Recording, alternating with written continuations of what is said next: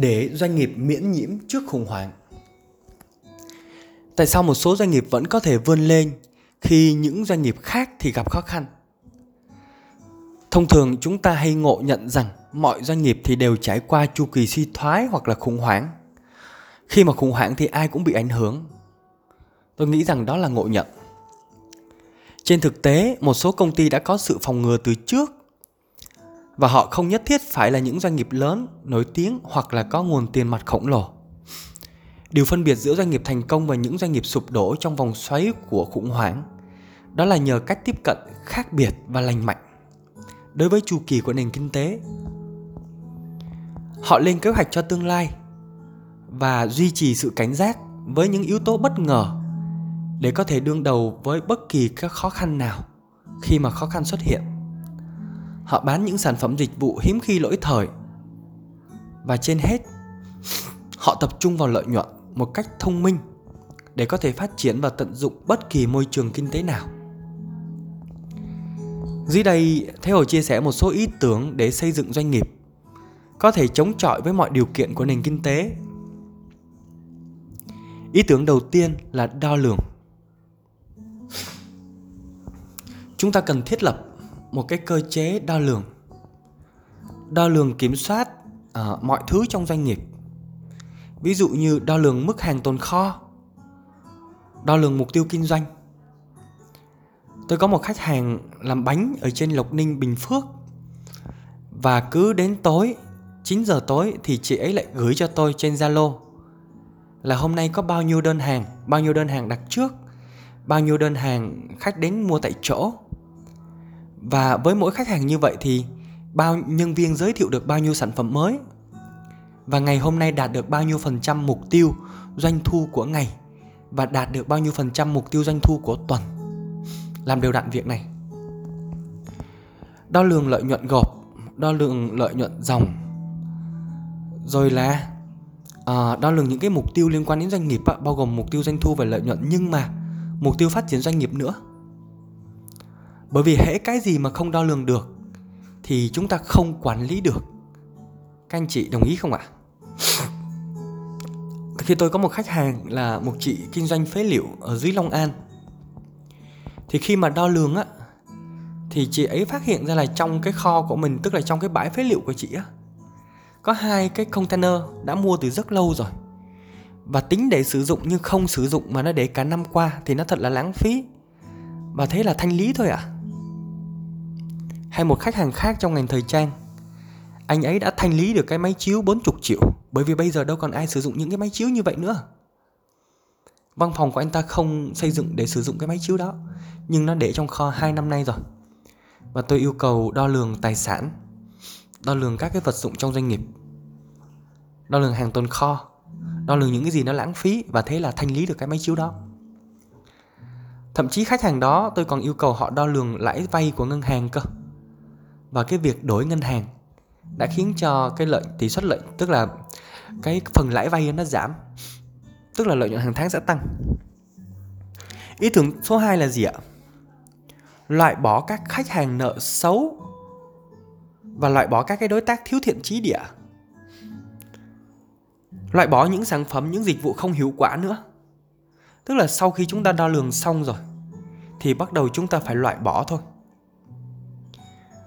Tôi có một khách hàng uh, khi mà họ trong, trong lĩnh vực thương mại thôi. Khi mà chị ấy đo lường lại khách hàng á, thì có sáu khách hàng thực sự là nợ xấu. Họ có xu hướng chiếm dụng vốn của mình.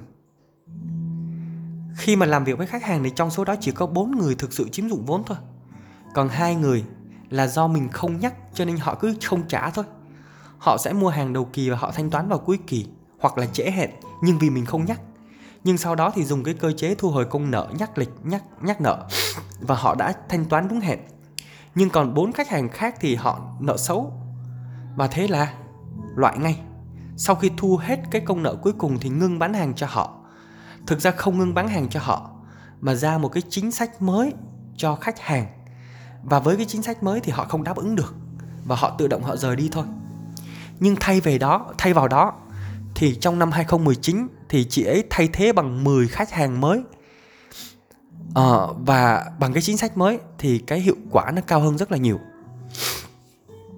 Khi chúng ta đo lường thì chúng ta cũng cần phải khen thưởng những nhân viên xuất sắc, và chúng ta đào tạo những nhân viên mà chưa hiệu quả để họ làm việc tốt hơn, hoặc là chúng ta sa thải những nhân viên không có sự đóng góp cho doanh nghiệp. Ờ, đó là ý tưởng thứ hai. Chúng ta, chúng ta loại bỏ. Sau khi đo lường thì chúng ta loại bỏ. Ý tưởng thứ ba, giữ liên lạc với khách hàng và, và theo dõi cái, cái lịch trình của họ, theo dõi thói quen mua sắm của họ. Các anh chị hình dung ha, chủ doanh nghiệp giỏi thì hiểu về khách hàng của mình. Nhưng mà tôi tin rằng là chủ doanh nghiệp xuất, xuất sắc á, thì họ thấu hiểu doanh nghiệp của họ cơ. Thấu hiểu doanh nghiệp của họ nghĩa là sao ạ? Họ ngoài việc thấu hiểu khách hàng, họ còn thấu hiểu những việc khác nữa. Chủ doanh nghiệp sẽ tập trung vào nhân viên và của mình, vào công ty của mình. Và khi công ty xuất sắc, khi nhân viên xuất sắc thì họ sẽ phục vụ khách hàng tốt hơn. Khách hàng sẽ mang lại doanh thu và lợi nhuận cho doanh nghiệp, và doanh nghiệp sẽ nuôi sống chủ doanh nghiệp. Và chúng ta không can thiệp trực tiếp xuống nhân viên, xuống khách hàng.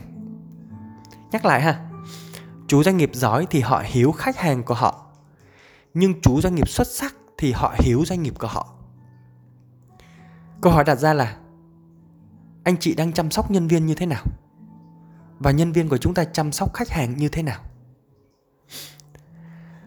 Ý tưởng thứ tư, xây dựng chiến lược để thu hút các khách hàng mới, giữ chân khách hàng hiện tại và gia tăng lượng hàng hóa dịch vụ.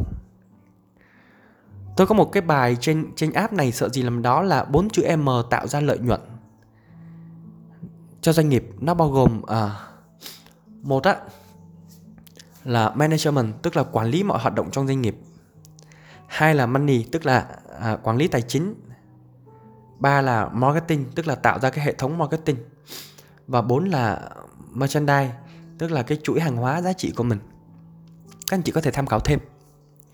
Thế thì xây dựng một cái chiến lược để thu hút khách hàng mới và giữ chân khách hàng hiện tại. Marketing là một cái việc mà chúng ta phải làm rất là nhiều, làm từ rất lâu trước lần mua hàng đầu tiên và sau lần mua hàng cuối cùng. Chúng ta phải xây dựng được một cái hệ thống marketing.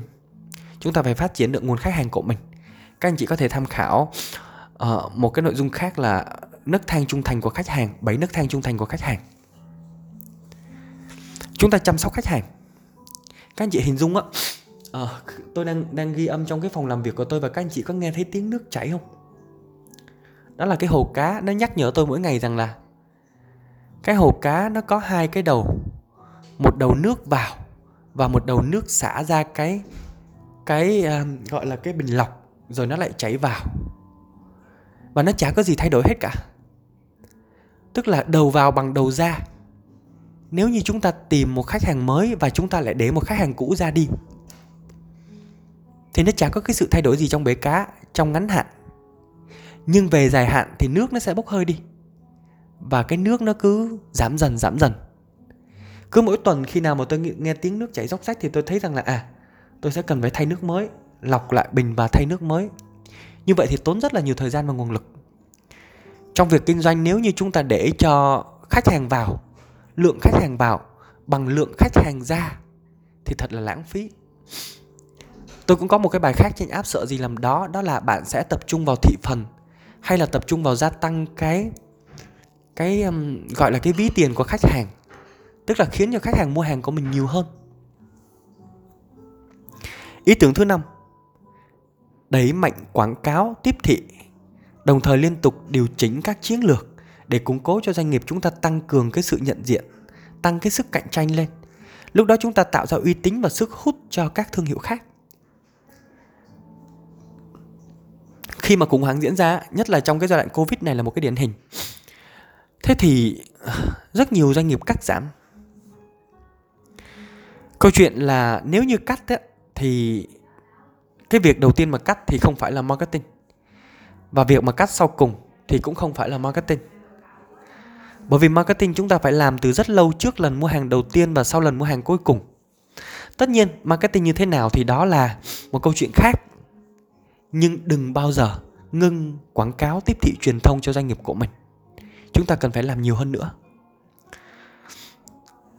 Câu hỏi là bạn sẽ chủ động làm những ý tưởng ở trên hay là bị động khi có biến cố xảy ra như là Covid chẳng hạn?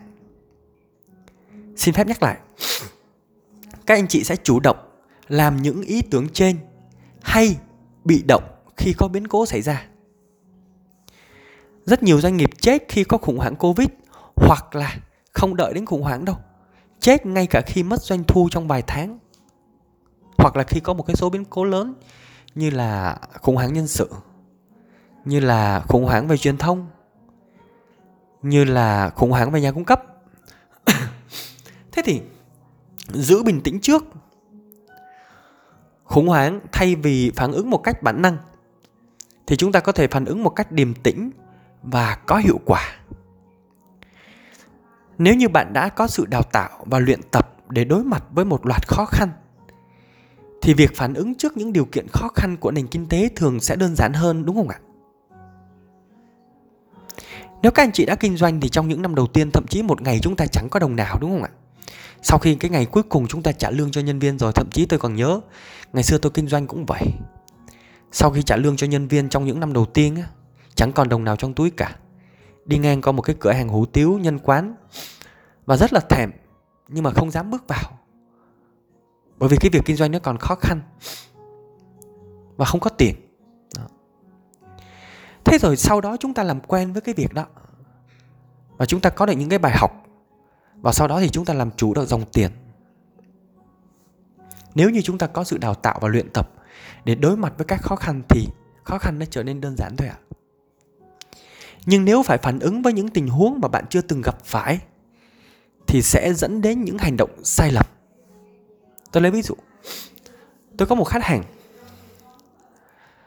anh ấy phụ thuộc vào uh, quảng cáo chạy trên trên trên trên Google AdWords và trên Facebook, và bởi vì anh ta làm ngày xưa xuất thân từ một agency cho nên làm marketing online rất là tuyệt vời. Và tôi còn nhớ là cái tháng đó, tháng nào cũng chi khoảng ba trăm triệu để chạy marketing. Nhưng tháng đó vì ảnh hưởng đến tài chính mà anh ta chỉ chi có khoảng hai trăm thôi. Tôi nhớ là hai trăm, anh ta chia sẻ là sáu mươi lăm phần trăm ngân sách. Và thế là cái số lượng lead mang về, tức là số lượng khách hàng tiềm năng mang về nó không, không như dự kiến. Nhưng anh ta tới làm việc với tôi và cảm xúc dâng lên cao lên, nói rằng là hai tuần rồi, doanh thu cửa hàng không đạt và đang có sự hỗn loạn. Thế tôi hỏi vì sao doanh thu không đạt? Thì trả lời rằng là vì nhân viên bán hàng ở cửa hàng không giỏi, không tạo đủ doanh thu.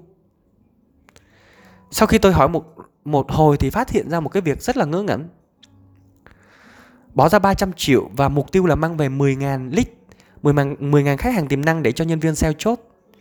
Nhưng vì Vì anh ta đầu tư có hai trăm triệu thôi, cho nên mang về đâu đó có khoảng sáu nghìn đến sáu nghìn năm trăm người thôi. Nhưng tỷ lệ chuyển đổi ở cửa hàng mục tiêu là bốn mươi lăm phần trăm, có nghĩa là cứ mười người bước vào cửa hàng thì sẽ chốt được từ bốn đến năm người. Nhưng thực tế thì cứ mười người ở cửa hàng vào cửa hàng trong tháng đó chốt được tới sáu tới bảy người. Tức là tỷ lệ chuyển đổi nó cao hơn bình thường. Nhưng doanh thu vẫn không đạt. Bởi vì cái số lượng người đến cửa hàng không nhiều. Có nghĩa là câu chuyện nó sai lầm ở marketing. Marketing đã làm không có hiệu quả, nhưng lại phản ứng với phòng kinh doanh. Chúng ta có mất nhân sự không ạ? Đó. Bởi vì cái người chủ doanh nghiệp này họ làm marketing, họ xuất thân từ dân marketing. Nếu như chúng ta không có một cái sự luyện tập và chúng ta cứ phản ứng như vậy thì sai lầm nó sẽ dẫn đến sai lầm. Và một ngày, một ngày nào đó sai lầm lớn hơn thì doanh nghiệp của chúng ta sẽ phá sản thôi ạ. Sự khác biệt giữa phản ứng bị động và phản ứng chủ động đến từ sự chuẩn bị, lập kế hoạch trước và hành động có chủ đích. Tức là nếu như chúng ta, ta chủ động thì chúng ta sẽ lập kế hoạch trước và chúng ta có chủ đích. Sự khác biệt này đến từ sự sợ hãi hoặc là hoảng loạn. Hãy lấy ví dụ nha. Tôi có một người bạn, bạn ấy, cái văn phòng của bạn ấy ở hầu hết các anh chị để ý thấy một bí mật nha. Các anh chị đi đến, xin lỗi đã chia sẻ thì tôi không gọi là bí mật nữa. À, các anh chị đi đến một số cái cây xăng ở Sài Gòn á, và bên cạnh đó có một cái trung tâm ứng dụng khoa học kỹ thuật. Ngoài cái biển nó viết như vậy, nhưng thực ra bên trong đó là một cái cơ quan của trinh sát và và tôi chơi với người bạn ở đó. Và một lần tôi đi chơi thì chúng tôi gặp cướp. Trời, tôi hoảng loạn luôn á. Và bạn ấy thì rất bình tĩnh, bạn ấy chạy ra, bạn ấy xử lý một đá mà đạp người kia xuống. Thế thì các anh chị hãy hình dung cái câu chuyện như vậy. Tức là những cái người làm việc trong những cái cơ quan ứng phó khẩn cấp như vậy thì họ luôn được huấn luyện cho những tình huống bất ngờ. Khi có tai nạn hoặc hỏa hoạn xảy ra thì những người lính cứu hỏa hay là những cảnh sát như bạn của tôi á, họ phản ứng ngay. Vì họ đã lên kế hoạch và họ được đào tạo để phản ứng một cách thông minh như vậy, rất là hiệu quả và chuyên nghiệp. Họ đã có sẵn các nguồn lực để biết cách sử dụng chúng hiệu quả. Họ ứng phó với tình huống một cách bình tĩnh và tự tin. Rõ ràng đó là trạng thái chủ động, không phải trạng thái bị động hay là lúng túng. Còn chúng ta thì lúng túng. Cách đây một tháng, tức là tháng ba, cuối tháng ba, à, hơn một tháng chứ, tôi coaching cho một doanh nghiệp hạt nhựa màu từ năm hai không một bảy cơ, và đến nay là gần ba năm rồi. Thì tuần đó khách hàng không tập trung vào cái chuyện coaching, mà họ đợi đến cái buổi coaching. Bởi vì hai tuần chúng tôi mới gặp họ một lần, tôi mới gặp họ một lần. Và anh chồng anh hỏi rằng là: thế ồ, hôm nay chúng ta phá lệ được không? Chúng ta chia sẻ là làm thế nào để kiếm được lợi nhuận trong mùa Covid đi, lỡ mùa Covid nó sẽ diễn ra. Tức là tháng bốn năm ngoái, trong cái dịch đợt đầu tiên á, họ đã có được hai mươi lăm phần trăm lợi nhuận đến từ thương mại một số cái mặt hàng. Bởi vì họ trữ được cái lượng, lượng tiền mặt khá là lớn, và lúc đó thì họ bung ra và họ đầu tư. Thế thì năm nay cũng y chang như vậy. Họ bảo là năm nay có thể làm gì khác không để có được lợi nhuận, ngay cả khi tình hình nó diễn biến phức tạp như vậy. Họ đã được luyện tập hơn một mùa Covid. Một điều thú vị về phản ứng bị động và chủ động, đó là khi một người được đào tạo đạt mức độ nhất định nào đó, cái trình độ, cái đẳng cấp đi, thì họ chuyển từ trạng thái phản ứng sang phản xạ. Phản ứng tức là chúng ta đụng vào nóc nước nóng một cái thì sao ạ? Thì chúng ta giục tay ra, đó là phản ứng. Và phản ứng là một cái một cái cái tự nhiên của con người. Nhưng phản xạ tức là gì ạ? Từ cái bị động sang chủ động. Tôi lấy ví dụ ha. Khi chúng ta chơi một cái game, một trò chơi mới á, phản xạ của bạn sẽ là lúng túng và vụng về, đúng không? Tôi qua nhà chị Lani, là một cái chị kinh doanh một cái bà trùm về Tupperware. Và tôi chơi chơi chơi cái cái cái bóng bàn với chị ấy. Và lần đầu tiên tôi chơi bóng bàn thì rất là lúng túng. Đó. Nhưng mà qua rất là nhiều lần, trải qua cái nhiều lần qua chơi, và bắt đầu tôi tìm hiểu cái cách đứng, cách di chuyển cái chân và cái tay, và luyện tập liên tục, thì bắt đầu là sao ạ? Tôi tạo ra cái phản xạ mang tính, cái phản xạ nó tốt hơn, xử lý tình huống nhanh hơn, và bắt đầu chơi thắng được. Khi chúng ta luyện tập liên tục thì chúng ta tạo ra phản xạ, và phản xạ đó về lâu về dài nó mang tính bản năng, nó nhiễm vào vô thức của chúng ta rồi. Và chúng ta không còn, còn hoảng loạn trước uh, mọi đối thủ khi chúng ta chơi game nữa, hay là trong cái công việc nữa. Thậm chí là chúng ta còn chủ động tấn công, chúng ta ghi điểm cơ. Các anh chị hãy hình dung một vận động viên á, họ phản ứng tích cực hơn dưới áp lực. Tôi rất thích cái cách mà ông thầy Park Hang-seo á, cái ông huấn luyện viên của đội tuyển quốc gia Việt Nam á, ông ta tạo áp lực cho các vận động viên bóng bóng bóng đá của Việt Nam. Thế thì trong áp lực, áp lực nó tạo ra một cái môi trường, tạo ra năng lượng và tạo ra cái nhìn sáng suốt để cho mỗi vận động viên họ phản ứng nhanh hơn, tốt hơn để họ đạt được huy chương vàng. Vậy thì chúng ta có áp dụng điều này cho doanh nghiệp của mình không ạ? Tôi đã từng chơi một uh, tổ chức cho khách hàng, một cái khách hàng kinh doanh xe hơi. Họ chơi từ mười sáu giờ chiều cho tới hai mươi hai giờ tối, và tôi chỉ cho chơi đúng một trò chơi thôi. Đó là trò chơi đếm số. Cả team phải gắn kết với nhau, và đến khi mà đồng thanh và yêu cái giọng nói của người người bên cạnh của mình và vượt qua được hết tất cả các cái trở ngại. Họ đếm số liên tục từ cái kỷ lục, từ cái việc mà một cái đội bình thường phải đợi, đợi ba mươi giây mới đếm xong thì họ giảm xuống còn mười bảy giây. Và họ chơi xong từ mười sáu giờ chiều cho tới hai mươi hai giờ tối liên tục. Và họ khóc khi họ hoàn thành cái trò chơi đó. Áp lực tạo cho họ có cái sự gắn kết hơn.